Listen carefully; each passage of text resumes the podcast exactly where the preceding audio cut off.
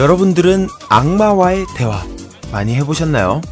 흔히들 마음의 소리라고도 하죠. 양심이 조금 아프지만 나에게 이익이 될 때 내 안의 악마가 달콤한 목소리로 저를 꼬드기는 경우가 있는데요. 어떤 날은 그 악마에 굴복하기도 했고요. 또 어떤 날은 이기기도 했을 거예요.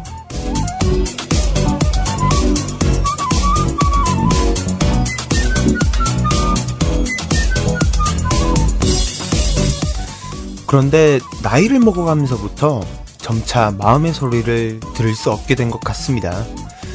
늘 다니던 익숙한 길은 발이 가는 게 아니라 몸이 저절로 가는 것처럼 몇 번이나 똑같은 문제로 심적 갈등을 겪고 나면은 천사나 악마의 목소리를 듣지 않고도 익숙한 쪽으로 이끌려서 행동하게 되는 거죠. 악마의 면역이 생긴 건지 감염이 된 건지는 모르겠습니다만 한동안 못 본 지 꽤 오래됐다는 건 사실이네요. 그래서였을까요? 블리자드가 12년 만에 디아블로3를 출시하면서 한동안 보지 못했던 악마를 전 세계 사람들에게 아주 친절하게 보여주고 있습니다.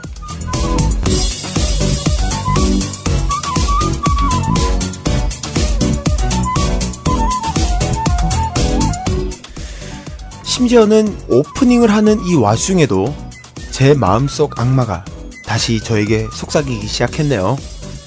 빨리 라디오를 마치고 잠깐 할까? 라고요.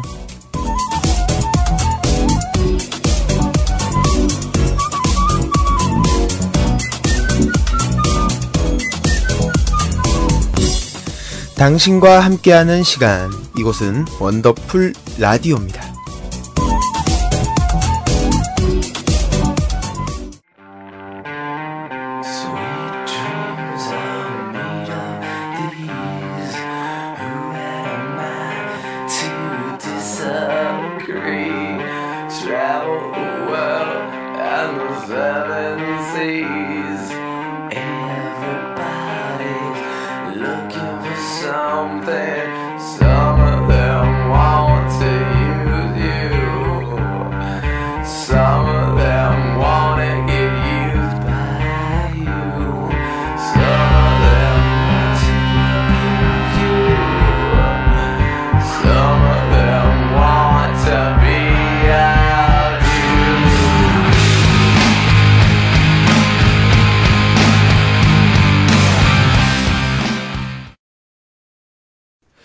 이 2012년 5월 25일 원더풀 라디오 시작됐습니다. 반갑습니다. 2주 동안 행복하셨나요? 오늘 첫 곡은요, 마릴린 맨슨의 스윗 드림 들으셨고요. 저는 레스제로 원입니다. 일단 사과의 말씀 먼저 좀 드리고 시작을 해야 될 것 같네요. 한 주를 또 잠시 결방하게 됐었습니다. 네, 죄송하단 말씀 드리고요. 다행히도 우리 오늘 또 나오시는 편집장이신 킬러님께서 대타로 함께 해주셔서 한 주간 저 없어도 그래도 좀 이렇게 목소리를 좀 채워주셨고요. 개인적인 그런 좀 사정들로 인해서 부득이하게 한 주 쉬어가게 되었습니다. 죄송하단 말씀 다시 한번 드리고요. 어쩌다 보니까 USB 내에서 제가 결방률이 가장 높은 그런 DJ가 된 것 같아서 진짜 좀 죄송한 마음이 좀 있네요. 자, 오늘 오프닝 악마에 관한 이야기를 함께 나눠봤습니다. 전 사실 시작가가 이런 대본을 쓸 줄이라고는 생각도 못했거든요.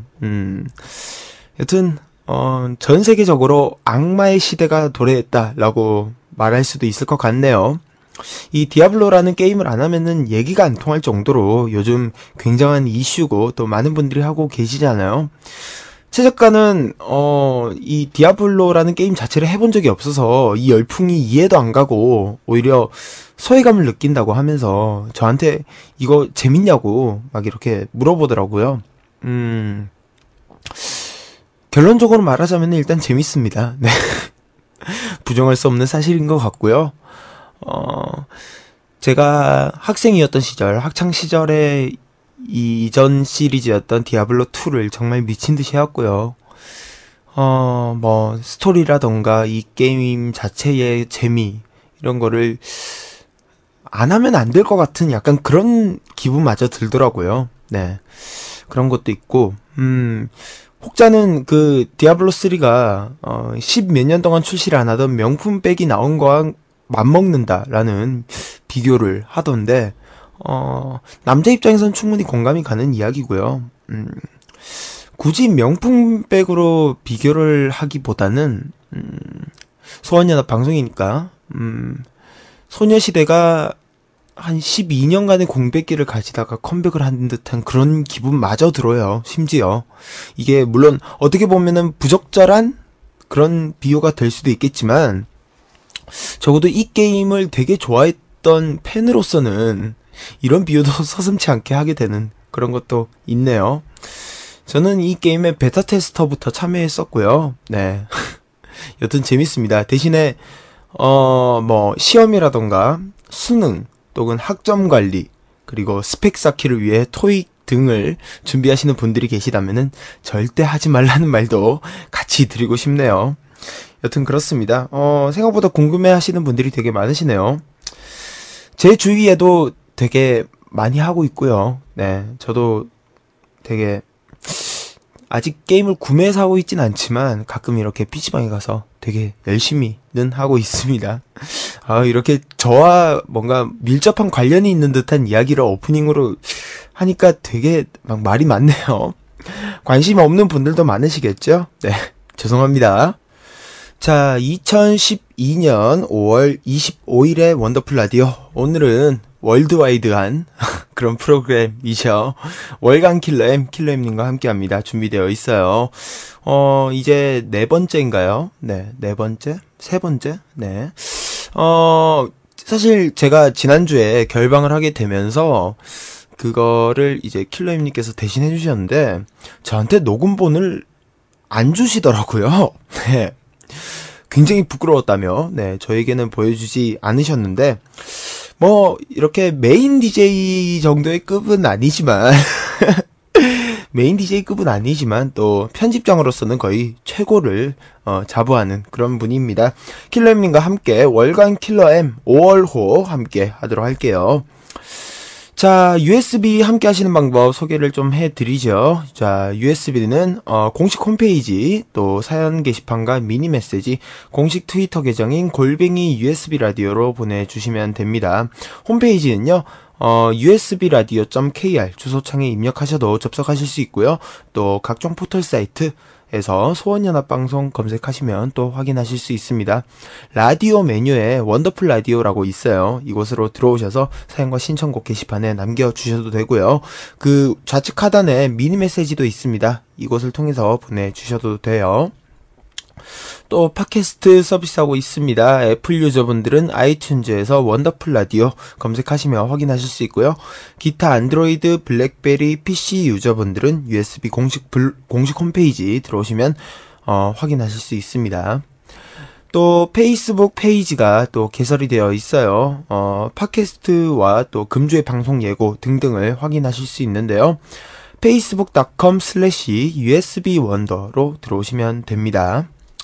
자, 원더풀 라디오는 소녀와 소문만의 작지만 특별한 공간 지지에틱.com 소녀들의 다락방과 함께합니다.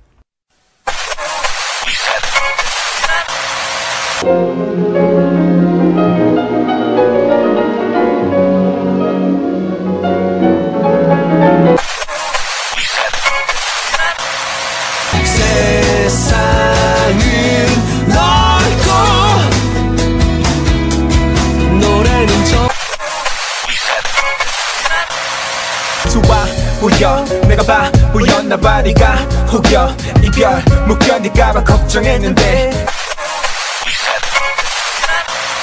오래가 지나면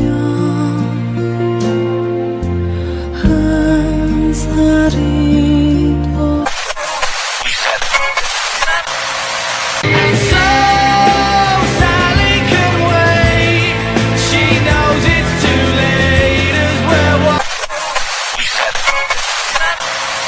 당신과 나의 음악, 당신과 나의 음악, 당신과 나의 음악, 당신과 나의 음악, 당신과 나의 음악, 아워리스트입니다.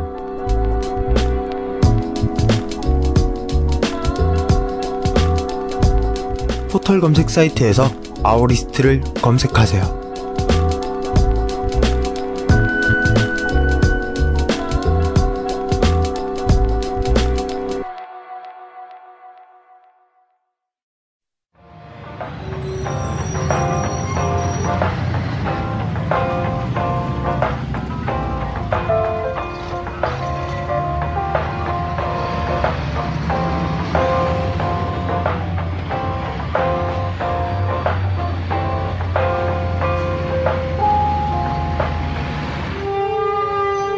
원더풀 라디오.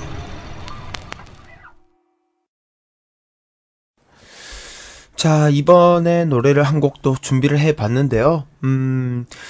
예전에 방송에서도 몇 번 소개해드린 적이 있는 노래예요. 바로 콜드플레이의 Every Tear Drop Is A Waterfall 이라는 곡입니다. 작년 여름쯤에 발매가 되어서요, 선행싱글로 발매가 되었던 곡인데요, 이 노래가 그 여름에 펼쳐졌던 세계의 모든 락 페스티벌의 공식 주제가로 불릴 만큼 선풍적인 인기를 끌었던 곡이기도 합니다. 기타 리프에서 주는 청량감이라던가 코러스의 그런 것들이 왠지 여름과 잘 어울린다고 해야 하나요? 좀 시원한 느낌을 주는 그런 곡이기도 해요. 자, 콜드플레이의 Every Tear Drop Is A Waterfall 들으신 후에 월간 킬러엠 5월호 찾아갑니다. So full of beneath the rug, we'll sing around in the song. Don't want to see another generation drop. I'd rather be a karma than a full stop. Maybe I'm in the back, maybe I'm on my knees, maybe I'm in the gap between the two trapezes. But my heart is beating and my pulse is stark. Cathedrals in my heart, a sweet sound.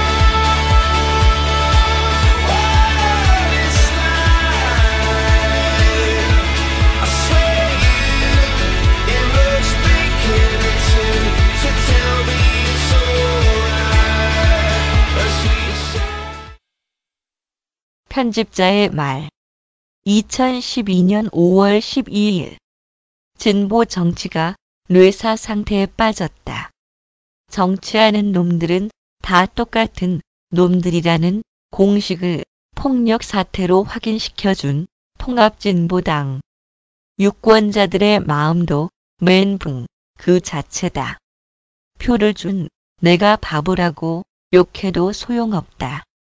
어차피 그건 당신들의 선택이다. 산소 호흡기를 떼고 말 것인가, 아니면 새로운 진보를 만들 것인가. 선택은 당신의 몫이다. 끝.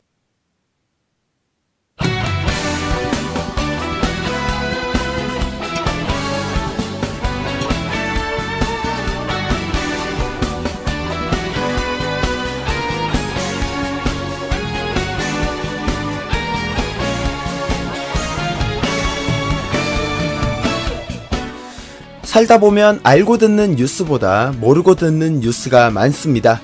이리저리 흘려보내도 차고 넘쳐나는 뉴스 중에는 우리가 꼭 알아야 될 뉴스도 있는데요. 가지수는 적어도 알차게 차린 밥상처럼 뉴스의 이바구를 푸짐하게 퍼주는 시간, 본격 라디오 잡지 시오 월간 킬러엠 5월호 시작합니다.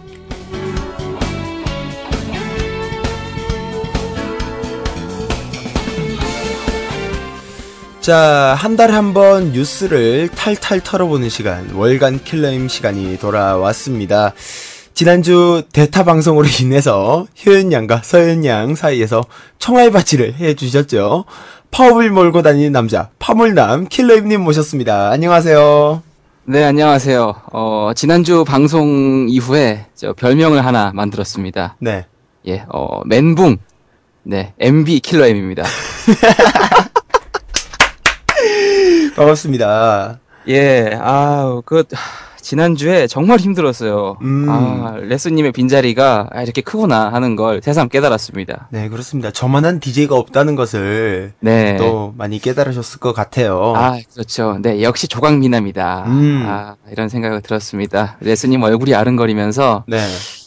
진짜 잡히면 죽여버려야지 생각을 하고 있었는데 일주일 만에 만났어요. 예, 아주 오늘 잘 걸렸습니다. 네. 예, 어떻게 된 거예요, 대체? 그게 좀, 방송적으로 말씀드리기 힘든 진짜 말 그대로 개인적인 사정이 있었고요. 집안 문제로 네네. 인한. 아, 그렇군요. 네. 예, 뭐, 이혼하셨나요? 네, 레스님이 보기보다 되게 노숙하게 생기신 분이라 또 여자들이 많이 꼬이거든요. 그래서 예, 이분의 그 여자 문제 굉장히 복잡한 걸로 알고 있습니다. 야, 이렇게 번복을 세게 하네요. 네, 일단 알겠습니다. 야, 이제 여름도 다가오는데 벌써부터 이제 네네. 막 땀이 몰려오기 시작하고 그렇습니다. 네. 뭐 어떻게 4주 후에 뵙기로 하셨나요? 4주 후에 뵙겠습니다, 킬러임님. 자, 아니, 뭐, 일단은 좀 또 근황 이야기를 안 할 수가 없는데. 네네네. 아, 일단 박수를 한번 쳐드려야 될 것 같아요. 파물람 자리에서 벗어나신 것 같습니다. 아, 예, 그렇습니다. 안 그래도 저 앞에 파물람 얘기가 나와서, 아, 이거 수정을 좀 해야겠다 생각을 하고 있었는데. 예, 제가 또 한동안, 네, 또 킬직자 신세로 또 피둥피둥 놀다가. 네. 또 최근에 또 다른 데를 입사를 했는데요. 제가 이전에 일했던 곳이 또 M사, K사 둘 다 이 아주 파업 전야에 네. 아주 그 시끌사끌했던 네, 여전히 투쟁이 계속되고 있죠. 그런 네. 현장들을 누비고 있었는데 아, 이번 회사는 파업이 없습니다. 아, 어디로 들어가셨나요? 예, 흔히들 말하는 지상파 3사 K가 있고 M이 있고 이제 하나 남았죠. 네. 네, S본부에 드디어 입성을 했습니다. 네, 박수! 야! 드디어 방송 3사를 네. 정복을 하셨습니다. 이거야말로 트리플 크라운이 아닌가. 네, 그렇습니다. 아, 드디어 3사를 전부 다 꿰고요. 네, 이제 이 3사의 컨텐츠 유통 과정은 제가 다 쥐고 있다. 이런 말씀 드릴 수 있겠습니다. 네, 자, 우리. 여러분 저한테 밑보이시면, 네, 우리 SBS의 예능 프로그램들 매우 늦게 만나시게 될 겁니다. 네, 관계 당국에서는 이분께서 중국으로 나가서 기술을 유출하지 않게 조심을 하셔야 될 것 같고요. 자, 예, 저도 밀항을 좀 생각을 해봐야겠네요. 예, 그 얼마 전에 붙잡힌 회장님 한 분 계시던데. 아, 예. 네네. 자, 일단 알겠습니다. 자, 그러면 월간 킬러엠 간략히 설명하고 또 시작해 보도록 네. 하죠. 네, 그렇습니다. 자, 월간 킬러엠 한 달 동안의 이슈 가운데서 우리 패밀리 여러분과 또 함께 나누고 싶은 주제를 선정을 해서 또 그 상세한 이야기를 디벼보는 시간이죠. 네. 1부에서는 우리 사회 각 분야의 말들을 모아서 소개해드리는 한 줄 논평, 그리고 주목해야 되는 사회적 이슈를 또 천편일률적으로 나눠보는 커버 스토리, 뉴스드 준비가 되어 있습니다. 네. 그리고 2부에서는요, 가볍게 치고 빠지기 좋은 후식 같은 또 이 연예계, 또 방송계 이야기를 함께 디벼보는 디저테인먼트 시간 준비가 좀 돼 있는데요. 네네. 아, 그리고 또 사실 이 월간 킬러엠 시간이 굉장히 또 많은 분들의 사랑을 한 몸에 받고 있다 보니까 네네. 우리 많은 청취자분들께서 참 이 방송 내용이 너무 좋아서 정말 범접을 할 수 없다. 네. 굉장히 듣고만 계시더라고요. 네. 네. 그래서 우리 월간 킬러엠 함께 하시는 또 40만 8천 애청자 여러분들을 위해서 네. 제가 또 중간에 퀴즈 시간을 좀 준비를 했습니다.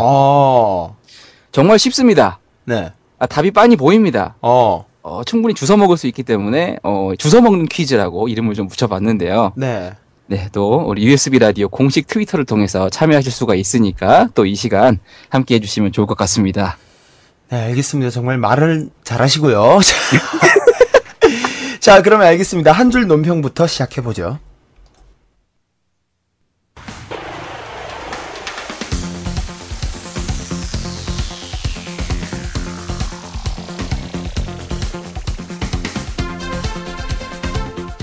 자, 한 달 사이 대중들에게 회자된 말과 말들을 함께 짚어보는 시간, 킬러엠의 한 줄 논평입니다. 경제를 살리기 위해 민주주의가 희생되어선 안 된다. 버마를 방문한 이명박 대통령이 5월 15일 아웅산 수치 여사를 만난 뒤 가진 기자회견에서 한 말입니다. 자, 그럼 여기서 킬러엠님의 한 줄 논평입니다. 네, 대통령님의 말씀 참 일리가 있습니다. 그래서 경제도 망치고 민주주의도 희생시키셨죠. 예, 동시 패션 왕이시네요.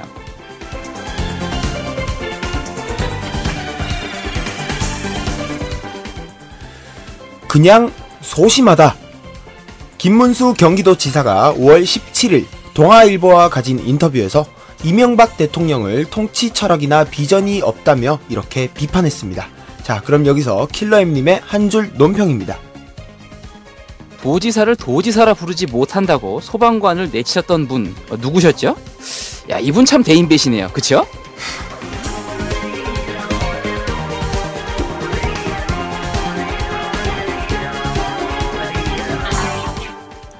신의 계시를 받았다. 5월 7일 MBC 노조에 탈퇴서를 내고 방송에 복귀한 양승은 최대현 아나운서가 노조 측에 밝혔다는 탈퇴 사유입니다. 양승은 아나운서는 이후 주말 뉴스데스크 앵커를 맡고 있기도 한데요. 그럼 여기서 킬러임님의 한 줄 논평입니다. 기독교인들이 지켜야 할 10계명에 이런 구절이 있습니다. 주일, 그러니까 일요일엔 일하지 말고 예배를 거룩히 지키라. 아무래도 이분들 계시를 잘못 받으신 것 같네요.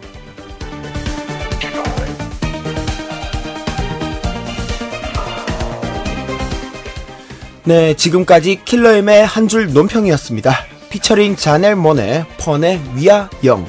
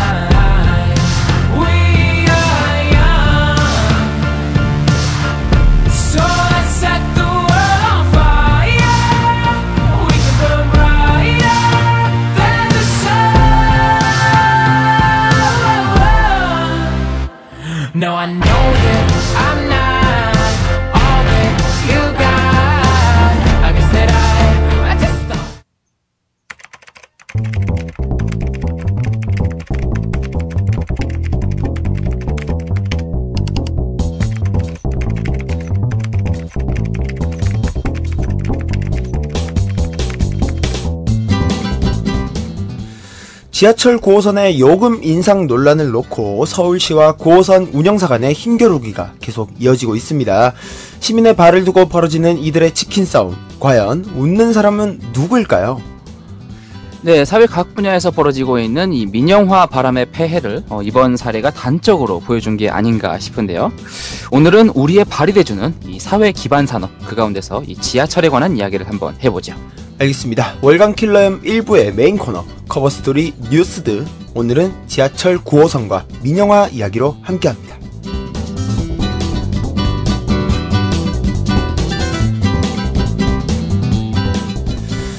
자, 커버스토리 뉴스드, 오늘은 지하철을 들고 오셨어요.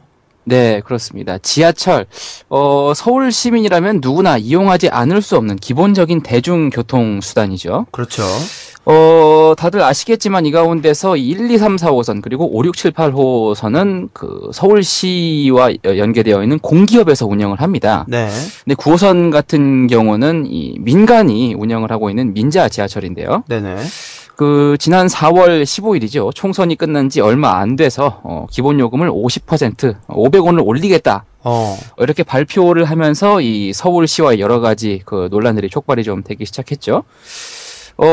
물론 그 서울시에서 뭐 사장 해임도 하고, 사업 면허도 취소를 하고, 정말 최악의 경우에는 운영권을 사들이겠다. 그러니까 서울시가 직접 운영을 하겠다.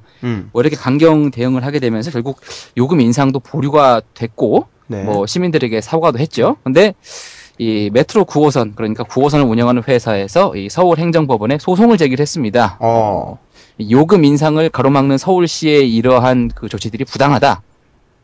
그러니까 앞에선 사과를 하고 뒤에선 소송을 건 거죠. 네. 아직 이 문제 끝나지가 않았습니다. 사실 이 지하철 요금, 그러니까 대중교통 요금 같은 경우에는 지금 살아가고 있는 우리 일반 시민들에게 가장 뼛속 깊숙이 빨리 닿을 수 있는 그런 물가라고도 표현이 가능할 거예요. 그렇습니다. 어떻게 보면 이 물가의 그 상승 혹은 하락을 지켜볼 수 있는 가장 기본적인 지표, 그 바로미터가 그렇죠. 이 공공요금이 될 수 있을 것 같습니다. 네네. 그래서 뭐 버스나 지하철, 그리고 뭐 전기 이런 요금들이 거기에 펌낸다고 볼 수 있겠죠. 게다가 또 남녀노소를 불문하고 이용하는 것이 지하철이기 때문에 네네. 이런 것에 대해서 조금 더 훨씬 말이 많을 수밖에 없을 거고요. 그렇습니다. 사실 서울시 내에서 생활 기반을 두고 일하는 일반적인 직장인이라면 기본적인 수단이기 때문에 이것을 이용하지 않을 수가 없습니다. 물론 그렇죠. 지금도 자가용을 보유하고 있는 그 인구수가 상당히 많긴 하지만 사실 기름값이랄지 고유가 이런 것들을 생각을 하게 되면 자기 차를 끌고 나가는 것보다는 지하철이나 버스를 이용하는 것이 훨씬 경제적이기 때문에 네. 특히 이러한 부분을 두고 우리 시민들의 관심사가 굉장히 높았던 이슈라고 할 수 있겠죠. 네, 그렇습니다. 자, 그러면 일단 9호선이 왜 요금 인상을 주장하는지 그것부터 좀 알아봐야 될 것 같은데요. 네네. 네. 일단은 그 서울 지하철 9호선을 운영하고 있는 메트로 9호선이라고 하는 그 회사의 총 자본 규모가 자본금이 1,671억 원입니다. 네. 그런데 이 회사가 현재까지 누적되어 있는 적자의 규모는 1,820억 원이 됩니다. 상당히 규모가 공공산업, 그러니까 이 서울 시민의 발이 돼주고 있는 이 지하철 사회 기반 산업을 운영하고 있는 회사치고는 자본금이 굉장히 작은 규모죠. 그렇죠. 가장 쉬운 예로 그냥 방송국을 예시로 좀 들어보도록 하겠습니다. 네.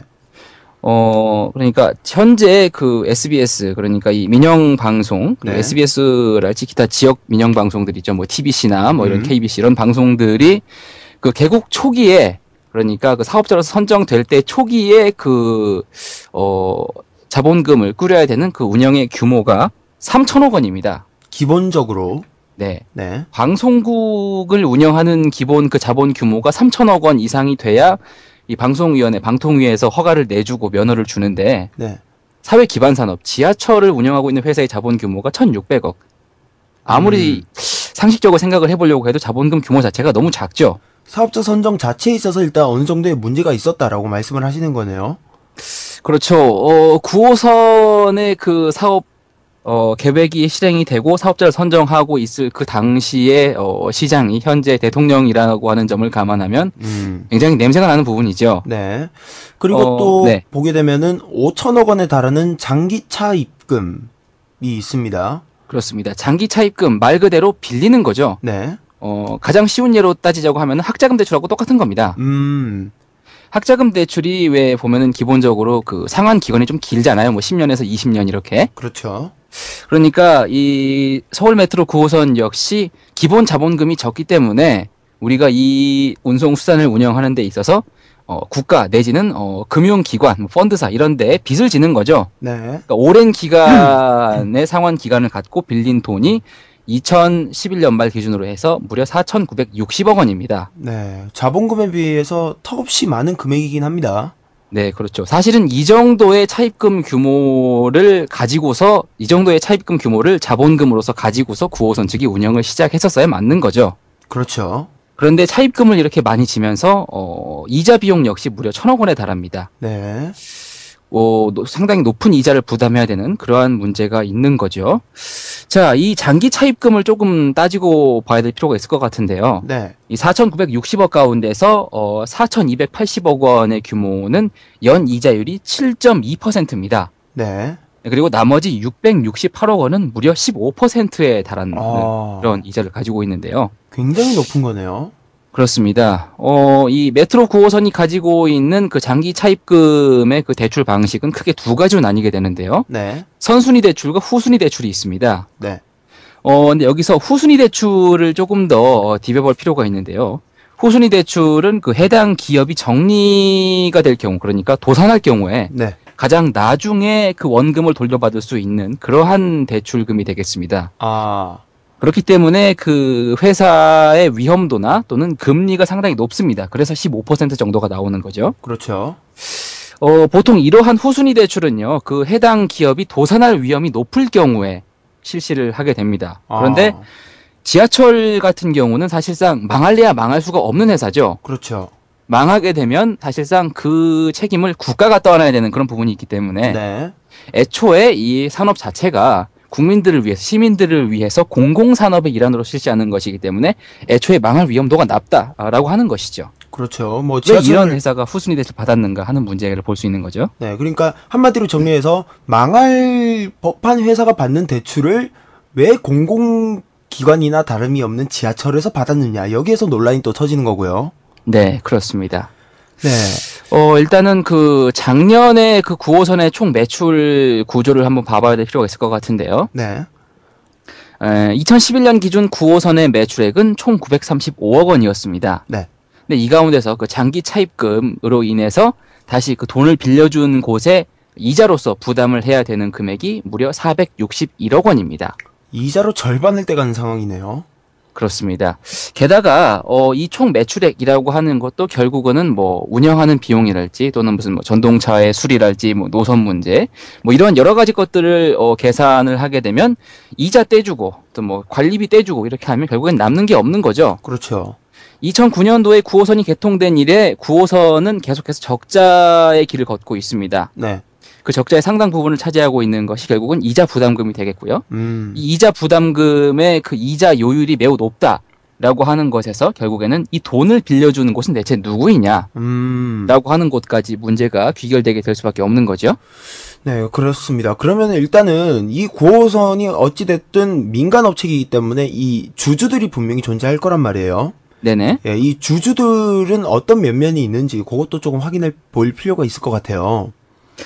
네, 일단은 9호선은 아까도 말씀드렸지만 민자 지하철이죠. 네. 정부가 투자한 돈이 없습니다. 네. 지분율 제로라는 거죠. 네.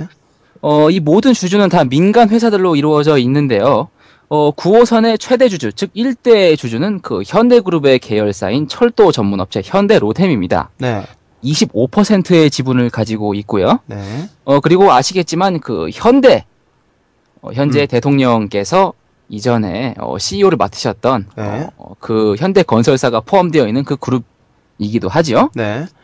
자, 그리고 나서 다른 기업들 뭐 많은 기업이 있습니다. 뭐 포스코랄지 뭐 현대건설 뭐 이런 건설사들이 그 최종적으로 지분의 한 30% 정도를 점유를 좀 하고 있고요. 네. 그 이외에 나머지 한 45%는 금융사가 지고 있습니다. 네. 자, 민영화 문제, 민영화 관련한 논란들 이야기들이 나올 때 가장 많이 회자되는 회사가 바로 맥쿼리인데요. 아, 네. 이 맥쿼리라고 하는 회사가 현재 9호선의 지분 가운데서 24.53%를 보유하고 있습니다. 네, 1순위와 거의 다를 바 없는 지분율이네요. 네, 2대 주주입니다. 네. 정확한 명칭은 맥쿼리 한국 인프라 투융자 회사라고 하는데 그냥 줄여서 맥쿼리라고 부를게요. 네. 뭐 그 이외에 뭐 신한은행 14.9%, 뭐 신한생명 2.9%, 뭐 등등 뭐 이러한 지분들이 가지고 있는데 네. 그 신한금융그룹 같은 경우도 현 대통령 이명박 대통령의 그 친인척, 그 내지는 뭐는 고소형 그 인맥이라고 할 수 있는 고려대 대학 동기가 현재 이 그룹의 회장으로 앉아 있습니다. 네. 뭐 일단은 사실적인 부분 보면 이 정도 말씀을 좀 드릴 수가 있겠고요. 자, 일단 죄송합니다. 목이 맸네요. 자. 아, 예, 예. 우리 또 각하를 생각하면 항상 목이 매죠. 네. 네. 아, 여튼 자, 여튼 이 민영화라는 이야기가 나오면 꼭 얘기가 나온 게 맥쿼리다라고 이야기를 하셨는데 여기에 대해서 네. 조금 더 자세히 설명을 해 주신다면 네. 일단은 이 맥쿼리가 어떤 회사인지를 여러분께 좀 소개를 좀 해 드려야 될 것 같은데요. 네. 맥쿼리는 그 사회 간접 자본, 그러니까 이를테면 뭐 철도나 항만, 공항, 주로 이러한 사회 간접 자본을 투자 대상으로 하고 있는 아시아 최대 규모의 인프라 펀드 회사입니다. 네. 이 회사는 그 호주에 모체를 두고 있는 금융그룹, 인프라 펀드 회사인데요. 네. 맥쿼리의 경우는요, 지금 오늘 설명을 드리고 있는 그 지하철 9호선과 더불어서 뭐 우면산 터널, 그리고 뭐 서울 춘천 간 고속도로, 경남 마창대교, 대구 4차 순환도로, 광주 제2 순환도로, 인천 국제공항 고속도로, 또 뭐 그 외에, 수도권에 계시는 소원분들이 항상 성지 전주를 갈 때, 이 도로를 통과할 수밖에 없죠. 천안 논산 고속도로 등을 네. 포함해서 전국 14개 교통망에 1조 1,684억 원을 투자를 한 회사입니다. 근데 일단 네. 딱 들어봤을 때 몇몇의 그런 투자한 항목들이 뭔가 아, 논란이 좀 있었던 것 같은데 라는 이야기가 들리는 것들이 꽤 많네요. 그렇습니다. 앞서 말씀드린 이러한 회사들이 전부 자본 잠식 상태에 놓여 있는 회사입니다. 공교롭게도. 아, 네. 자, 이 맥쿼리 인프라의 수입은요, 주로 그 고금리 대출 이자를 통해서 생기는 수익이 상당히 많습니다. 네. 지하철 9호선 같은 경우는 그 앞서 말씀드린 그 자본, 이 장기 차입금 가운데서 그 15%, 그러니까 후순위 대출에 해당하는 668억 원, 네. 이 가운데서 335억 원을 대출을 해줬습니다. 네. 자, 그리고요, 뒤에서 설명드릴 또, 다른, 도로들에도요, 대부분 이러한 고금리 대출을 맥쿼리 인프라가 직접, 대출해줬습니다. 그러니까, 맥쿼리는 직접적으로 그 회사에 지분을 갖고 있으면서 또 그 회사에 고금리를 대출까지 해준 것이죠. 어떻게 보면 되게 특이한 방식이네요. 그렇죠. 자기 회사이면서 자기 회사에 대출을 해주고 있는 그러한 셈이 되겠는데요. 네. 이러한 그 맥쿼리 인프라 회사의 전체 운용 수익이, 지난해 기준으로 하게 되면은 1,624억 원이 됩니다. 네. 이 가운데 1,618억 원이 바로 이러한 그 이자 수익으로서 난 수익이 되는데요. 거의 대부분이 이자로. 네, 네. 그렇습니다. 이자 노름을 해서 대부분의 수익을 거둬들였다라고 말씀을 드릴 수가 있을 것 같은데요. 네. 자, 이 맥쿼리가 있는 곳은 항상 이러한 후순위 대출이 판을 칩니다. 네. 자, 맥쿼리가 투자를 한 회사의 대부분이 다 사회 간접 자본임에도 불구하고 말이죠. 대표적인 죄송합니다. 대표적인 예시 두 가지만 말씀드릴게요. 1997년 개통된 대구 동부순환도로 이야기를 좀 먼저 드릴 건데요. 네. 이 회사의 원래 지배주주는 코오롱, 영남건설 등 이 국내 건설사들입니다. 네. 처음 이 도로를 건설할 때 이 1,365억 원의 대출 약정을 실행을 했는데요. 이때 당시 이 돈을 빌릴 때의 금리가 5.37에서 6.91% 정도였습니다. 네. 그냥 보통의 건설사들이 금융기관에 대출을 받을 때 통상적으로 나오는 그러한 대출 이자 수준인데요. 네. 2005년도에 맥쿼리 인프라, 그러니까 맥쿼리가 이 회사 지분 100%를 인수를 합니다. 그리고 나서 맨 처음 빌렸던 1,300여억 원의 돈을 다 갚아줘요. 아, 대신 먼저 갚아주고. 네. 그리고 나서 다른 금융사들을 끼고 대주주단을 새롭게 구성을 합니다. 네. 그런 다음에 대출 약정을 또 새롭게 구성을 하게 되는데요. 네. 선순위 대출 금리는 6.5에서 7%, 그리고 후순위 대출 금리는 15에서 17% 금요로 설정을 하게 됩니다. 지금 상황과 별반 다를 것 없는 금리네요. 네. 크게 다르지 않죠. 네. 네. 자, 이렇게 된 대구 동부순환도로 작년 2011년 기준 단기 순손실이 132억 원이 났는데요. 네네. 이 손실 가운데 대부분인 110억 원이 바로 이자를 메꾸느라, 이자 갚느라 발생을 하게 됐습니다. 아, 그래요. 그리고 또 하나를 보니까 광주 네. 제2순환도로가 또 여기 올라와 있네요. 네. 대구 동부순환도를 인수하기 전이죠. 2003년 3월입니다. 네. 한국도로관리주식회사로부터 이 맥쿼리의 계열사인 한국도로인프라 투융자 회사가 100%의 지분을 인수를 합니다. 네. 이 회사 역시 맥쿼리가 인수하기 전까지는 다른 기타 금융사들로부터 7.25%의 금리로 1,420억 원을 빌렸는데요. 여기도 마찬가지입니다. 맥쿼리가 인수하고 나서 기존 대출 금액을 전부 갚아줘요. 네. 그리고 나서 맥쿼리가 이번에는 단독으로 1,420억 원, 이 같은 금액이죠. 네. 선순위 10%, 그리고 319억 원의 돈을 후순위 20% 이자로 이 순환도로 관리사에 대출을 해줍니다. 굉장히 높은 수준이네요. 네, 그렇죠. 그래서 이 회사 역시 2011년도에 손순실이 134억 원이 났고요. 이자로 맥쿼리에 갚아줘야 되는 돈의 그 비용이 333억 원이 났습니다. 아, 그렇군요. 여튼 이런 일련의 상황들로 봤을 때 9호선의 상황도 그다지 다르진 않다라는 이야기가 나오기 시작하는데, 그렇습니다. 특히나 이 MB 정부 아래에서 맥쿼리의 수입이 좀 많이 늘어났다라는 그런 측면의 이야기들도 있어요. 네, 그렇습니다. 특히 9호선이 건설되었을 당시에요. 네. 이 9호선의 민간 사업자 선정 과정을 두고 현재까지도 굉장히 말이 많습니다. 현재 대통령을 맡고 있는 이명박 당시 서울시장의 그 재임 기간 당시에, 네. 9호선에 관한 그 민간 사업자 선정이 이루어졌기 때문이 아니냐라고 하는 그러한 견해들이 많은데요. 네. 맥쿼리에 관한 이야기를 할 때 빼놓을 수 없는 분이 계십니다. 이명박 대통령의 조카이면서 또 이명박 대통령의 형이죠. 이상득 의원의 아들인 이지형 씨가요. 네. 이 9호선 맥쿼리 9호선의 2대 주주죠. 맥쿼리 인프라와 매우 끈끈한 관계가 있습니다. 그렇군요. 네, 이명박 대통령의 조카 이지형 씨, 네. 맥쿼리 IMM 자산운용이라고 하는 회사의 대표를 맡았던 분입니다. 아. 이분이 현재는 그 싱가포르에 있는 자산운용사의 어느 기획 이사로서 현재 가 있는데요. 자, 그러니까 맥쿼리와는 이 이명박 대통령 일가와도 또 빼놓을 수 없는 그런 관계가 있다라고 하는 의혹 역시 현재까지도 풀리지 않고 있다라고 하는 것이죠. 그래요. 자, 그러면은 일단 이런 식으로 지금 일단 자본의 문제 그리고 대출에 관련된 문제로 인해서 지금 이렇게 요금 인상이 대출로 인해서 이렇게 되었고 그 대출의 원인까지 네. 한번 알아봤습니다. 자, 그렇다면은 네. 9호선에서 지금 이렇게 양쪽에서 치킨 게임이 계속이 되고 있는데 네. 킬러 형님이 보시기에 가장 중요한 논점은 어디라고 보세요? 제가 생각을 했을 때는 물론 객관적인 사실로 놓고 보면, 그러니까 물론 그 확증적인 물증이랄지 어떤 법적으로서 빼도 박도 못할 네. 그런 물증이 나오지 않는 이상은 이것을 확실하게 딱 이렇다라고 얘기하기엔 조금 무리가 있겠습니다만, 제 네. 개인적으로 봤을 때는 맥쿼리와 현재 MB 정부 따로 떼어 생각할 수는 없다라고 보거든요. 아, 그렇군요. 네, 맥쿼리가 현재 대부분 그 수익을 올린 데는 앞서 말씀드린 것처럼 그 이자 수익이 있습니다. 네.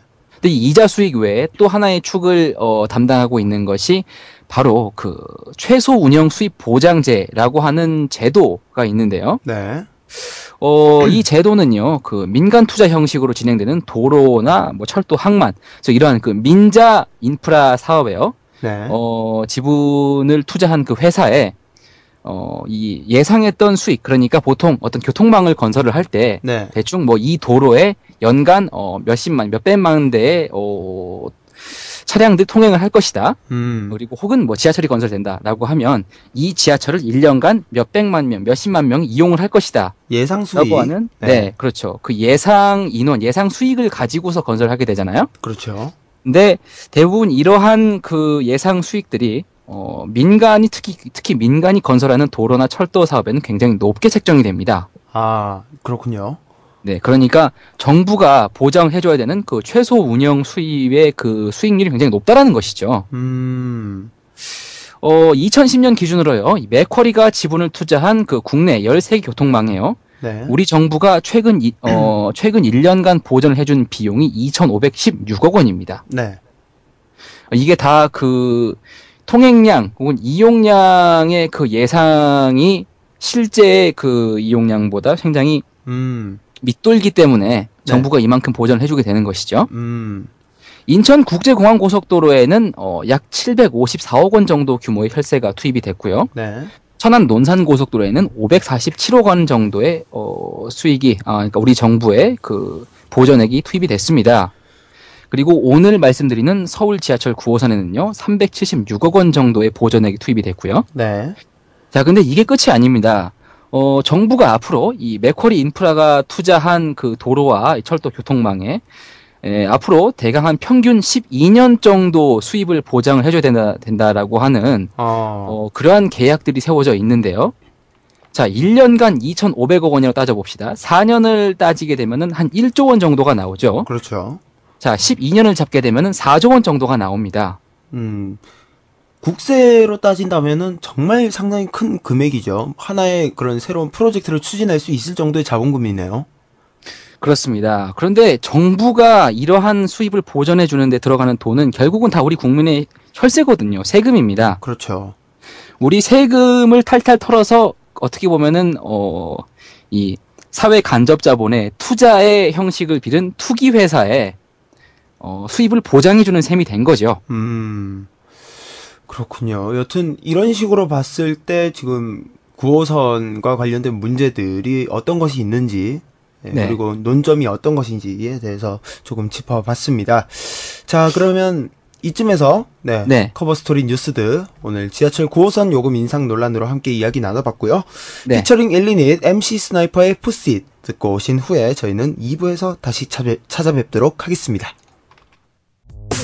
친구들에게 내 앨범을 알려봐. 친구들에게 내 앨범을 알려봐. 친구들에게 내 앨범을 알려봐.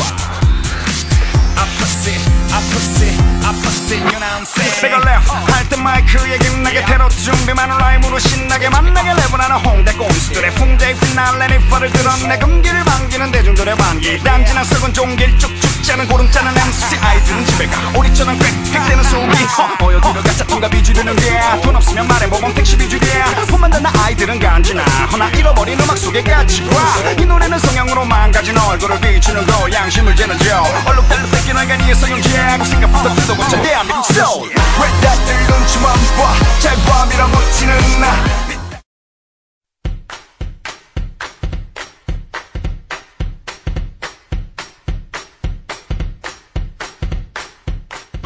(480,000명과) 함께하는 월간 킬러엠 주워먹는 퀴즈. 오늘의 문제입니다. 노무현 전 대통령의 투신 자살 이유가 거액의 차명 계좌 때문이라고 허위 사실을 유포한 전직 경찰청장의 이름은 무엇입니까? 보기 드립니다. 저 우리 처갓집 주인주에까지 명박이가 딴 여자가 있다고 우리 집 사람인데 전화가 왔어요. 그래서 소문 퍼뜨린다고. 1번 이명박 니들이 경찰청장을 해봐. 새끼들 물대포를 덜 맞았구만. 뿌려. 2번 조현우 아니 지금 내가 도지사라는데 지금 그게 안 들려요? 아니 도지사가 이게 누구냐고 이름을 묻는데 답을 안 해? 3번 김문수 형이 그 라면 좀 끓여줄 수가 있잖아. 그래 12시 넘으면 형이 자야 되니까는 12시 전에만 오라 그랬지. 아무 때나 전화하면 끓여준다 그랬지. 4번 정봉근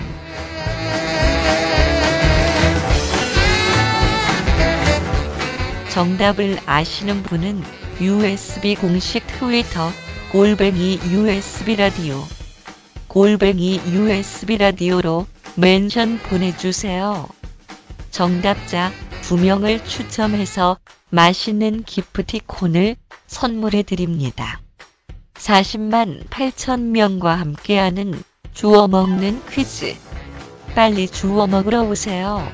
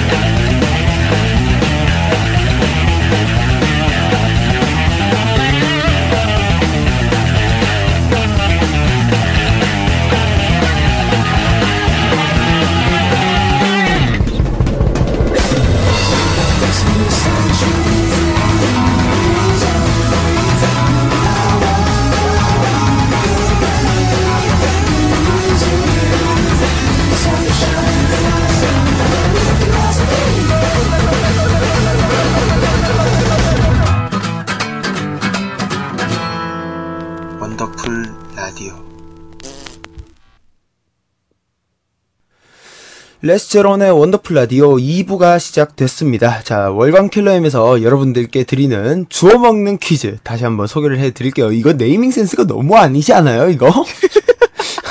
아니 뭐 주워 먹는 거나 아니 무슨 뭐 저기 뭐 따먹는 거나 골려 먹는 거나 그게 그거 아닌가요?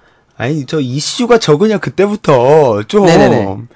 아이 또 칭찬 한번 했더니 또 오냐오냐 해주니까 또 버릇 나빠지시네요. 자. 알겠습니다. 자, 퀴즈 한번 다시 소개해드릴게요. 네네. 자, 노무현 전 대통령의 투신 자살 이유가 거액의 차명 계좌 때문이라는 허위 사실을 유포했던 전직 경찰청장의 이름은 무엇입니까? 하는 문제였습니다. 1번 이명박, 2번 조현호, 3번 김문수, 4번 정봉근. 였는데요. 자, 정답을 아시는 분들은 USB 공식 트위터 @usb라디오로 보내주시면 되고요. 자, 정답자 두 분에게는 추첨을 좀 해서 기프티콘 선물을 좀 보내드리도록 하겠습니다. 많이 보내주시기 바랍니다. 알겠습니다. 자, 그럼 바로 다음 코너 가보도록 하죠.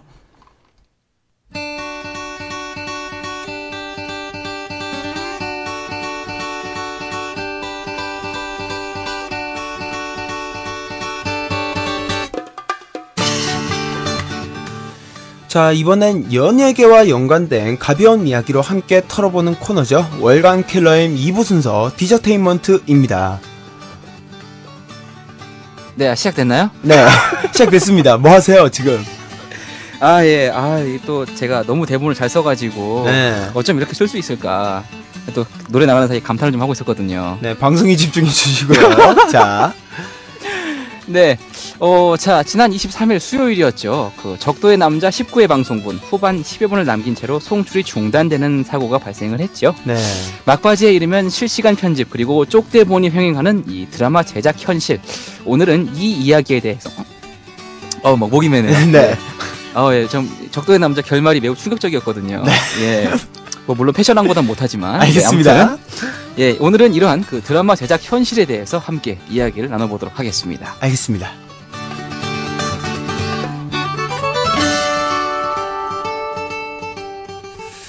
자, 이번 주는 드라마를 준비하셨어요.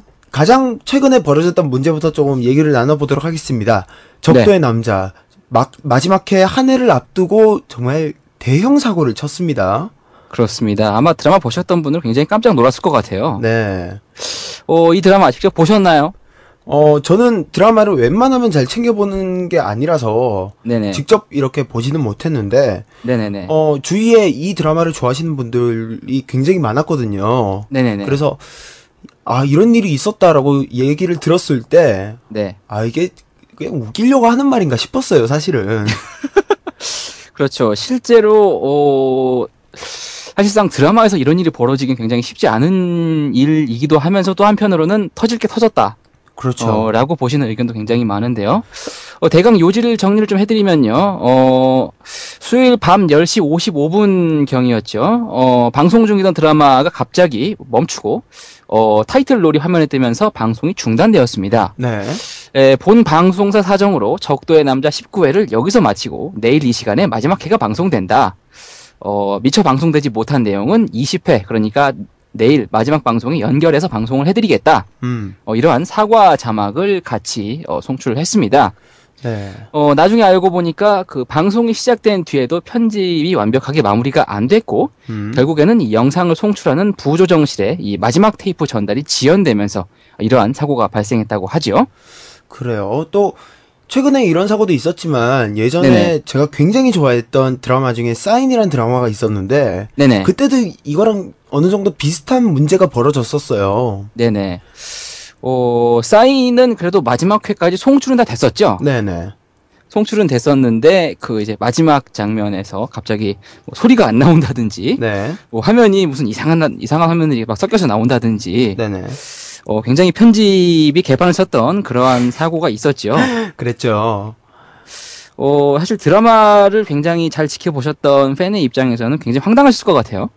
그렇죠. 일단은 그 특히나 마지막 회 같은 경우에는 드라마를 정말 좋아하는 팬이라면은 이 작품을 떠나보내는 그런 마음이에요. 그렇죠. 네, 한 2-3달 여간을 나랑 함께 해줬고 이제 그 드라마를 떠내보내준다는 약간 이별의 기분이 좀 담겨져 있어요. 정말 좋아한다면.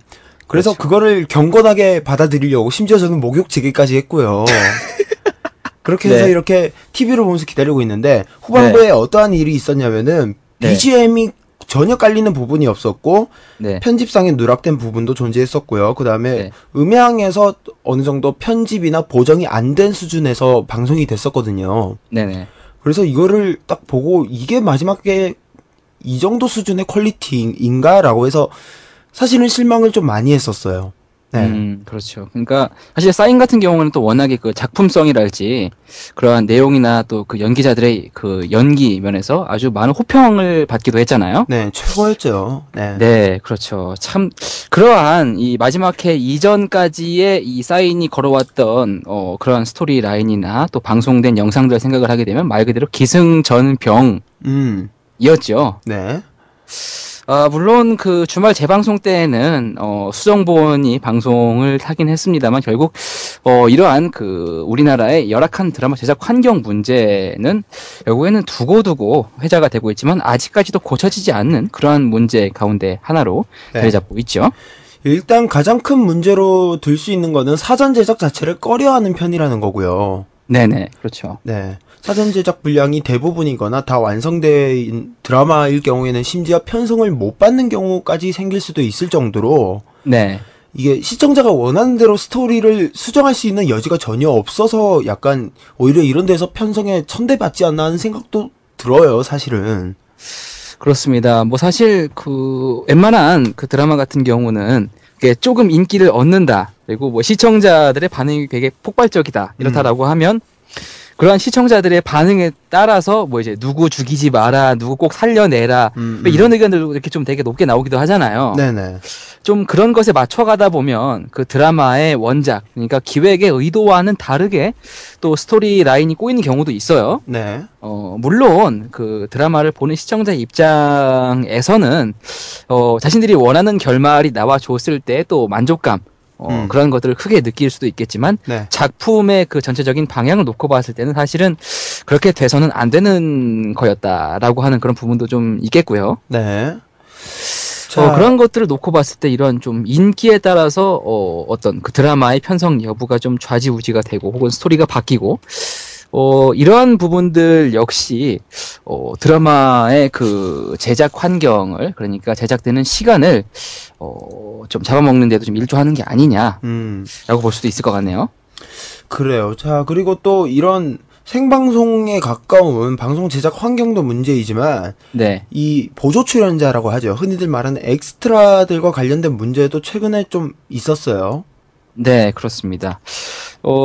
사실 일반적으로 시청자들이 주목하게 되는 사람들은 주인공들이겠죠. 하지만 그 주인공들의 그늘 뒤에서 또 열심히 수고하는 보조 출연자들의 그러한 입장 역시 우리가 간과해서는 안 될 부분이다라고 생각을 좀 하는데요. 네. 이달 말 방송을 앞두고 있죠. KBS 드라마 각시탈. 이 드라마의 촬영을 위해서 이동하던 그 보조 출연자들을 태운 버스가 지난달 18일 새벽에 그 사고가 있었습니다. 네. 그러니까 버스가 전복되는 사고가 있었는데요. 이 사고로 인해서 그 안에 타고 있던 보조 출연자 30여 명이 큰 부상을 입었고요. 네. 이 가운데 한 명은 뇌출혈 등으로 끝내 사망하는 그러한 사고가 있었습니다. 네. 그런데 이 사고를 두고서, 이 사고 발생자를 보조 출연자로 모집했던, 기획사들이나 또는, KBS 방송 본사나, 이러한 회사에서, 이 문제에 대해서 책임지지 않는 그런 태도를 보이고 있습니다. 아, 그렇군요. 네. 그때, 당시 그 각시탈 시사회였나? 그때쯤에, 네네. PD가 이런 일이 있는 줄 아예 모르고 있다라는 발언을 해서 또 큰 한번 논란이 일어나기도 했었어요. 네, 그렇습니다. 사실 이 보조 출연자들을 모집하고 관리하는 이러한 체계에서도 상당한 문제가 있다라고 하는 거를 좀 지적하지 않을 수가 없는데요. 보통 기본적으로 그 드라마에 대한 기획이 서고 제작이 들어가게 되면 주연급 그러니까 중요한 연기자들 같은 경우는 그 방송 본사나 이 드라마를 기획한 회사 자체에서 직접 요청을 하고 섭외를 해서 고용을 하고 이렇게 되잖아요. 그렇죠. 근데 보조 출연자 같은 경우는 일반적으로는 그 방송국 본사에서 직접 관리하진 않습니다. 네. 대행 업체가 따로 네. 있는 거죠. 그렇죠. 이제 모집을 해서 관리 운영하는 일정한 기획 회사에 그 하청을 줍니다. 그러면 일단은 기본적으로 그 한 단계가 형성이 되는 거죠. 그런데 네. 이 단계에서 끝나는 것이 아니라 경우에 따라서는 2단계 내지는 3단계까지 그 원청을 받은 회사에서 하청을 주고 또 주고 하는 그런 경우가 발생하게 되는 것이죠. 자, 이렇게 되다 보면 기본적으로 방송국에서 책정을 한 이제 그 보조 출연자들, 그러니까 일반 출연자들에 대해서 책정된 그 출연료, 이제 관련 운영비 이런 것들이 이제 본사에서 원청으로, 원청에서 하청으로, 하청에서 또 그 다음 하청으로 이렇게 내려가게 되면서 점점 깎이게 되는 것이죠. 그렇네요. 사실은 보조 출연자들이 받아야 될 어떤 정당한 금액들이 여러 회사를 거치면서 깎이게 되면서 보조 출연자들이 받는 그러한 금액적인 부분에서도 문제가 생기고 또 그들에 대한 처우에서도 문제가 발생하게 되는 것이죠. 그렇죠. 그렇게 이렇게 하청이 많아지면 많아질수록 피해 돌리는 기간이 훨씬 길어지니까요. 그 어떻게 책임을 물을 수 있는지 네. 회사가 자체가 일단 많아지니까요. 단순하게 생각해도 일단 그렇죠. 이것 자체에는 굉장한 문제가 있는 거네요. 네, 그렇습니다. 그 방금 말씀드린 그런 각시탈 보조 출연자의 사망 사고 역시 두 곳의 기획사가 연관이 돼 있습니다. 네, 그러니까 원래 모집했던 원청 회사가 있고 네. 그럼 이제 그 모집을 받은 사람들을 관리하고 감독했던 회사가 또 따로 있는 거죠. 그렇죠. 그러니까 이 두 회사의 KBS까지 서로 얽혀 있는 그러한 모양새가 된 것인데 네. 이 원청 회사에서는 그 2천만 원 정도의 장례비를 지급을 했다고는 합니다. 근데 그 이외의 어떤 사실 장례비를 지급한다라고 해서 문제가 해결되는 건 아니거든요. 그렇죠. 돈이 다가 아니니까요. 사람이 죽음에 있어서는. 네, 그렇죠. 뭐 이러한 부분에 관한 그 법적인 그리고 도의적인 책임을 서로에게 떠넘기면서 다하지 않고 있다라고 하는 그러한 부분이 있는 것이죠.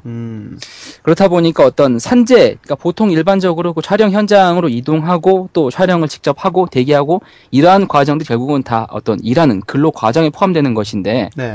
이러한 부분에 대해서 산업재해를 신청하려고 해도 기획사들이 자기 책임 아니다. 라고 이렇게 뭐 돌리고 관련한 그런 협조를 해주지 않는다거나 이런 무책임한 태도를 취해도 마땅히 구제받을 수 있는 방법이 마땅치가 않다라고 하는 것이죠. 그렇네요. 근데 사실 이런 문제들도 어떻게 보면은 이 어쩔 수 없이 시간에 쫓기게 되는 드라마 제작 환경에서만 벌어질 수 있는 일이 아닐까 싶어요. 그렇습니다. 사실 그 드라마 환경 특히나 많은 인원이 동원이 되고 또 오랜 기간이 동원되게 되는 이러한 프로그램이 제작되는 과정에 있어서는 상당히 그 많은 사람들 그리고 또 많은 회사에 손이 타게 됩니다. 네. 왜 사공이 많으면 배가 산으로 가게 되지 않습니까? 그렇죠. 그러다 보니까 특히나 이러한 그 처우의 문제 그리고 또 방송 제작이 되는 문제에서 참 많은 부분에 문제가 발생하게 되는 것 같은데 참 이러한 그 엿가락 빼듯이 굉장히 늘어지는 왜 그러한 부분의 문제도 이따금 발생하는 경우들이 있잖아요. 그러니까 조금 인기를 얻게 되면 뭐 연장 방송을 하게 된다든지 그렇죠. 이러한 부분도 결국에는 그 쪽대본과 실시간 편집을 만들게 되는 하나의 원인이 되기도 하고 네, 물론 또 기다리는 네. 팬의 입장에서 연장 방송이라는 것은 되게 반가운 소식이지만 네. 연기를 하는 배우의 입장에서나 제작하는 입장에서는 상당히 부담스러울 수밖에 없는 문제잖아요. 그렇죠. 그러니까 원래 짜여놓은 스케줄이 어그러지게 되면 여기에서부터 어떤 그 대본이 지필되는 문제나 또는 기타 보조 출연자들을 포함해서 이러한 부분의 그 인력들이 촬영에 동원되는 문제까지 모두 다 결국에는 차질을 빚을 수밖에 없는 것이죠. 네. 이러한 총체적인 그 문제들이 결국은 이렇게 방송 사고를 통해서 혹은 출연자들의 사망 사고를 통해서 드러나게 되는 것이 아니냐. 라고 하는 것들을 우리가 이렇게 직접 마주할 수 있게 되는 것이죠. 그래요. 자, 사실 그 죄송합니다. 그 지금 라디오를 들으시는 분들 중에서도 네. 하나의 드라마를 정말 좋아하셨던 팬분들이 계시겠는데 네. 그런 팬분들은 사실 이 열악한 드라마 제작 환경에 대해서 정말 잘 알고 있으실 거예요. 그리고 그렇지 않더라도 그 예전에 KBS에서 그들이 사는 세상이라는 드라마를 했었는데 네네. 이제 현민 씨랑 송혜교 씨가 주연을 맡으셨던 네. 이게 드라마 제작 환경을 이제 배경으로 해서 만들어진 드라마예요. 네, 그렇죠. 그래서 그거 특히나 첫 회를 보면은 이 드라마 방송 사고가 왜 나는지 그 이유를 알 수 있을 정도예요. 드라마가 드라마 제작 환경을 적나라하게 그려냈던 거죠. 네. 네. 그런 것들을 보면서 아, 이게 뭔가 서로 어느 정도 양보를 한다던가 혹은 어느 정도 한 사람, 한쪽에서 확실히 책임을 지고 간다거나, 혹은 이외에 타협할 점들을 찾아서 충분히 갈 수 있는 문제에 대해서, 결국에는 이렇게 가는구나라는 것에 대해서 좀, 불만이기도 하고요, 어떻게 보면은. 결국에는 네. 질을 떨어뜨리는 거라서, 예, 그런 점에 있어서는 되게 아쉽지 않나 싶습니다. 네. 그렇죠. 결국에는 이러한 부분들의 문제를 해소시키는 데 있어서는 어쨌든 그 투명한 고용 관계 보장이 일단은 좀 필요할 것 같습니다. 네. 그러니까 그 드라마의 촬영에 동원되는 뭐 제작진들은 물론이거니와 촬영에 투입되는 주연 주연급 혹은 조연급 연기자들 그리고 보조 출연자들에 관한 어떤 이제 근로 환경 또 처우 개선의 문제가 이 여러 회사의 손을 타지 않고 명확하게 책임을 지울 수 있는 그러한 어떤 관계나 또는 문서상의 책임 명시 그런 부분들이 좀 선행돼야 될 것 같다라고 하는 생각이 좀 들고요. 네. 그리고 또 매번 이러한 문제들이 불거질 때마다 나오는 얘기지만 그 사전 제작제를 투명하게 도입해야 된다라고 하는 거. 그리고 사전 제작제가 사실 지금 어느 부분에 있어서는 어느 정도 진행이 되고 있죠. 또 네. 이번에 각시탈이라는 드라마 자체에서도 한 50% 60% 정도는 미리 사전 제작 분량이 완성되어 있다라고 얘기가 나왔었고요. 네. 이것이 투명하게 해지는 것도 중요하지만 일단 이것이 계속 끝까지 자리를 잡으려면은 꾸준한 네. 시도가 필요할 것 같다라는 생각이 들어요. 네. 네, 그렇죠. 그러한 제도들이 제작자와 또 출연진 간에 정착이 되어야 한다라고 하는 부분도 있겠고요. 그리고 또 하나는 이거는 물론 제 사견이긴 한데 네. 그 보통 우리나라처럼 한 편의 드라마를 월, 화, 수, 목 혹은 뭐 토일 이렇게 이틀 블록으로 묶어서 하는 나라들이 그렇게 많은 편은 아닙니다. 네, 그렇죠. 예, 뭐 물론 특히 우리나라 같은 경우는 어떻게 보면 이 드라마 왕국이라고 불릴 정도로 특히나 이 드라마에 열광하고 또 굉장히 많은 드라마들이 제작되고 있는 그런 환경이긴 한데 보통 그 일반적인 어떤 뭐 서방 세계든 혹은 가까운 예로 일본만 보더라도 보통은 그 주에 한 편 정도. 네. 드라마가 제작이 되죠. 그러니까 뭐 예를 들어서 뭐 월요 드라마다라고 하면은 그냥 딱 그저 월요일에 딱 한 편 방송되고 이제 그 다음 회차는 그 다음 주 월요일에 방송이 되는 거죠. 네. 그리고 회차가 그렇게 썩 길지가 않습니다. 그렇죠. 그러니까 또 역시나 지금 일본의 예시를 들자라고 하면 그러니까 일본은 보통 4분기로 나눠져서 드라마가 제작이 되는 그런 형태를 네. 보편적으로 가지게 되는데. 네. 그러니까 보통 한 회에 하나의 드라마가 10회에서 12회 사이 정도 제작이 되고 제작 기간이 그러니까 방송되는 기간이 한 3개월 정도인 거죠. 그렇죠. 사실 그 편수가 많으면 다룰 수 있는 그 이야기의 내용이나 깊이가 달라질 수도 있겠지만 기본적으로 딱 그렇게 원칙을 정해놓고 명시를 해놓고 제작을 하게 되니까 제작을 하게 되는 사람들의 입장에서든 혹은 출연을 하는 사람들의 입장에서든 그만큼 부담이 우리나라의 일반적인 드라마들과 비교해서는 반 정도로 줄어드는 거가 되잖아요. 그렇죠. 그리고 사실 이 깊이라는 것은 굉장히 주관적인 기준이 될 수도 있고요. 또 영국의 예로 들자면은 물론 이건 네. 약간 특집성이 강하긴 하지만 네. 셜록이라는 영국의 드라마 같은 경우에는 한 시즌간 3편밖에 없습니다. 한 회당 1시간 반짜리 해서 네. 3편밖에 없습니다. 근데 그럼에도 불구하고 전 세계적으로 수많은 팬들을 양산을 했단 말이죠. 이거는 분량으로 따졌을 때에서 발생할 수 있는 깊이의 문제라고는 아니라고 생각하고요. 네. 결국은 철저한 사전 준비 그리고 어떤 그 완성도에 대해서 원칙적으로 추구하는 그런 부분들 이러한 건 역시 이 드라마 제작의 환경 내지는 그 드라마 자체의 퀄리티를 향상시키는데 분명히 크게 작용을 할 것이다 이런 부분이 될 수 있겠네요.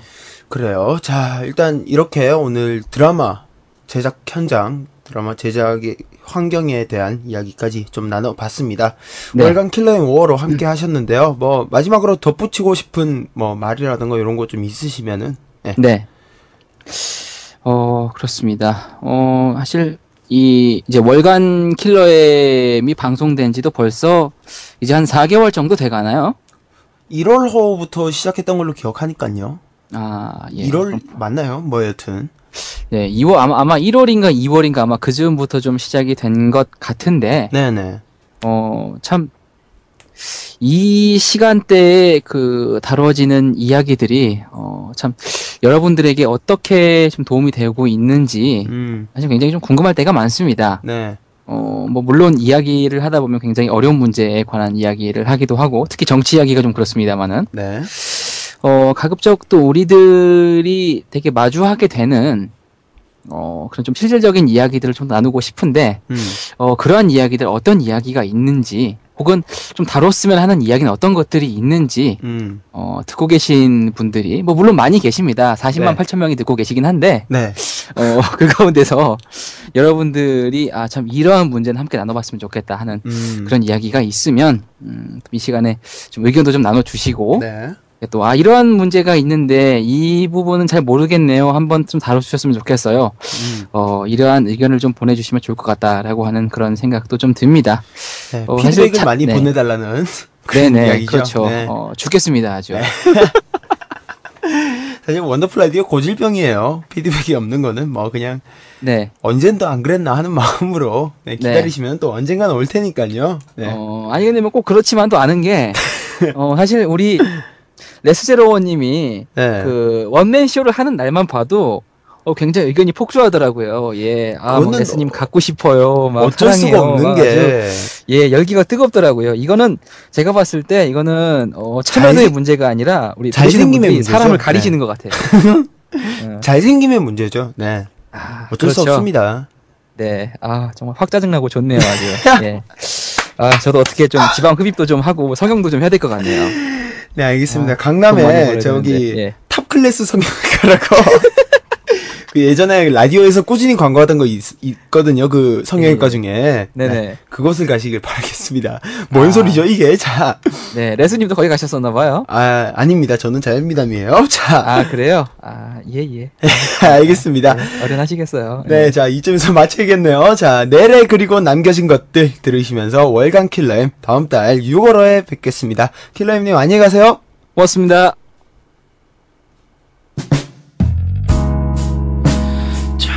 많이 더 힘들었지. 인정할 수 없어 괴로웠지.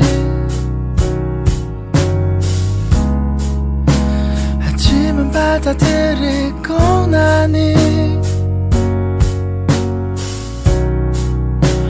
이젠 그게 너무 슬픈 거지.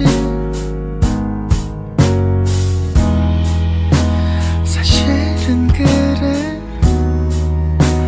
흩어지는데 붙잡아 뭐해 마음만 더 아프게.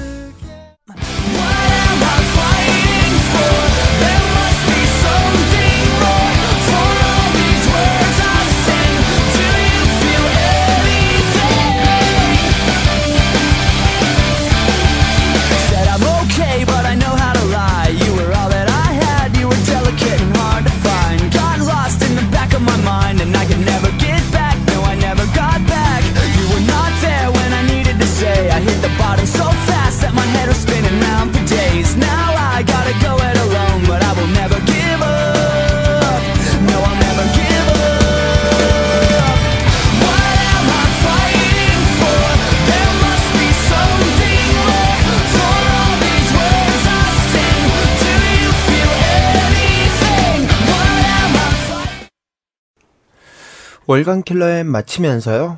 비커님의 신청곡 옐로우카드의 파이팅까지 듣고 오셨습니다.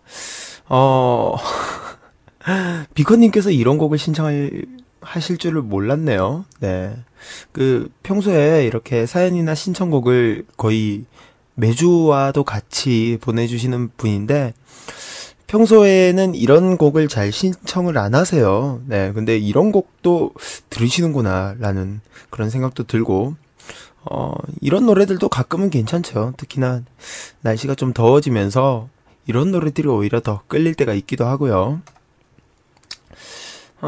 사연이 하나 올라왔습니다. 요한님께서 보내주셨는데요. 이니스프리 VVIP입니다. 화장품 그 회사의 그 가게의 그 VVIP라고 하시네요. 매장 직원이 자주 온다고 해서 유나 포스터를 줬어요. 부럽죠? 사연 좀 덧붙이자면 정작 미샤에서는 동방신기의 포스터에서 동자도 못 받았습니다. 집에 동방신기보다 소시가 더 많은 이상한 카시오페아 팬인 것 같네요. 라고 보내주셨네요. 정체성에 혼란이 오기 시작하셨군요. 네. 그런 포스터도 주는군요. 저는 몰랐네요. 사실 남자라서 이런 화장품이나 이런데 또 신경 쓰는 게 좀 힘들어요. 또 저 같은 경우에는 특히나 이런데 좀 둔감하기도 하고요. 저는 스킨 로션도 안 바르거든요. 안 발라도 워낙 멋지기 때문에. 아니 뭐 여튼 노래는 따로 신청을 안 해주셨는데 요한님께서 이 노래 딱 좋아하실 것 같아요. 네. 델리 스파이스의 고백.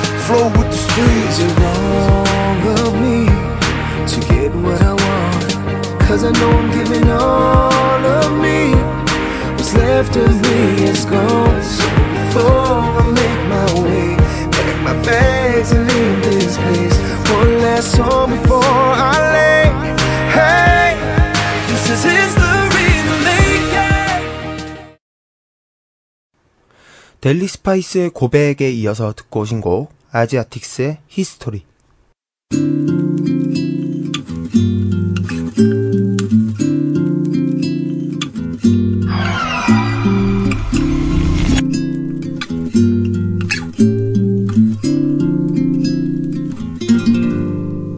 원더풀 라디오.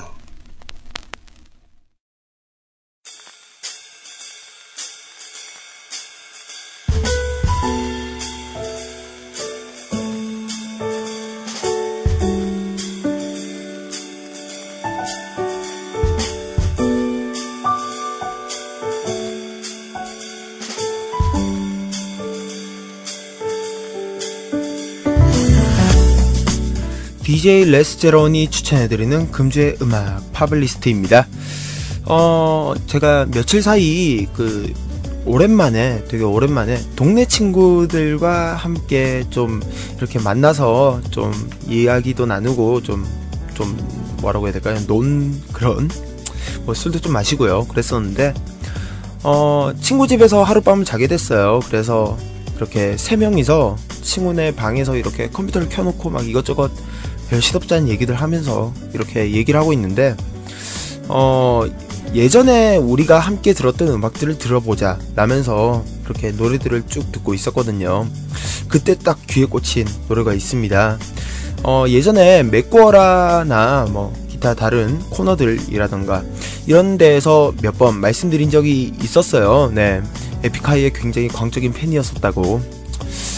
그때 당시에 정말 좋아했던 노래였어요. 노래 가사도 다 외우고 심지어 랩도 따라 부르고 연습하면서 그렇게 친구들이랑 막 파트까지 나눠가면서 이렇게 함께 연습했던 그런 기억까지 나는데 오랜만에 그 노래들 다시 들으니까 괜히 좋더라고요. 음악이라는 것이 참 향수가 있구나. 진짜 약간 이런 느낌이 들기도 했고 또 타임머신을 타고 돌아간 듯한 느낌? 정말 철없던 하지만 그렇기 때문에 더 재밌었던 그런 때로 돌아간 듯한 느낌이 들어서 기분 좋았던 경험이었는데 오늘은 그 향수를 가장 짙게 불러일으켜줬던 노래 준비했습니다. 에픽하이의 3집 스완송스의 첫 번째 트랙 곡입니다. 오늘의 팝리스트 에픽하이의 예스터데이입니다.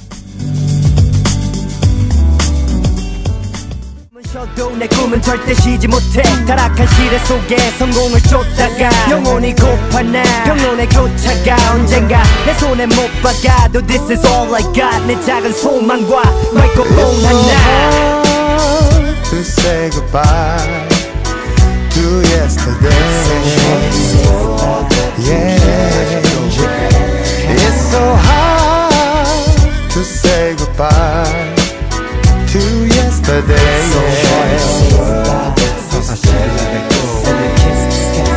그때 너무 어렸어 가진 돈이 없어 급식비리처럼 먼 거리도 걸어 나는 강남을 오갔고 학교 안에선 내 배가 고팠고 잠을 청했어 수업의 반은 참 반은 공책 속 럼 밤은 작업실 생활 새벽은 리듬 속상 모든 게 가능했던 그때 하지만 떠나보낸 그대 힙합에 눈 뜰 때 세지 못할 기억에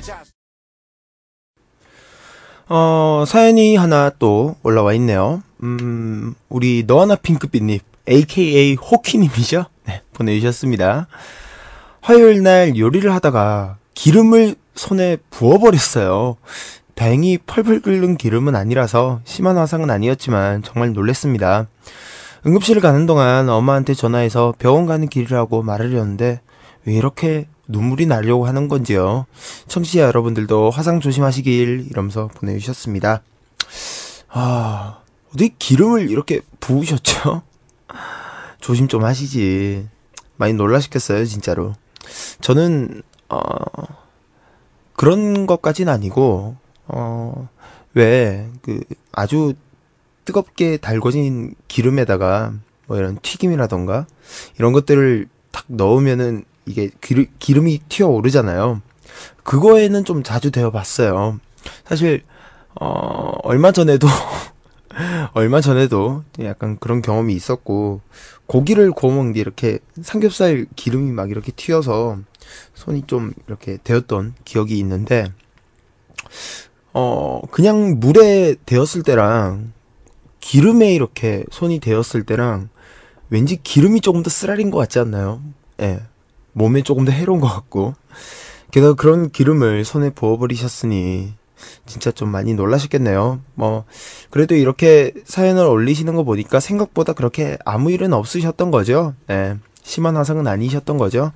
그렇게 말해주시는 것 같아서 다행이네요. 신청곡으로는 화상과는 전혀 상관없는 그냥 듣고 싶은 노래 신청해 주셨나봐요. 픽시로트의 마마 도를 신청해 주셨습니다. 이 노래가 최근에 그 이소라의 두 번째 프로포즈에서 테티서 우리 태연, 티파니, 서연 이렇게 세 분께서 부르셨던 노래를 신청해 주셨네요. 여분 역시 이분 그 빠심은 죽지 않네요. 자, 픽시러트의 마마두 듣고 오시도록 하죠.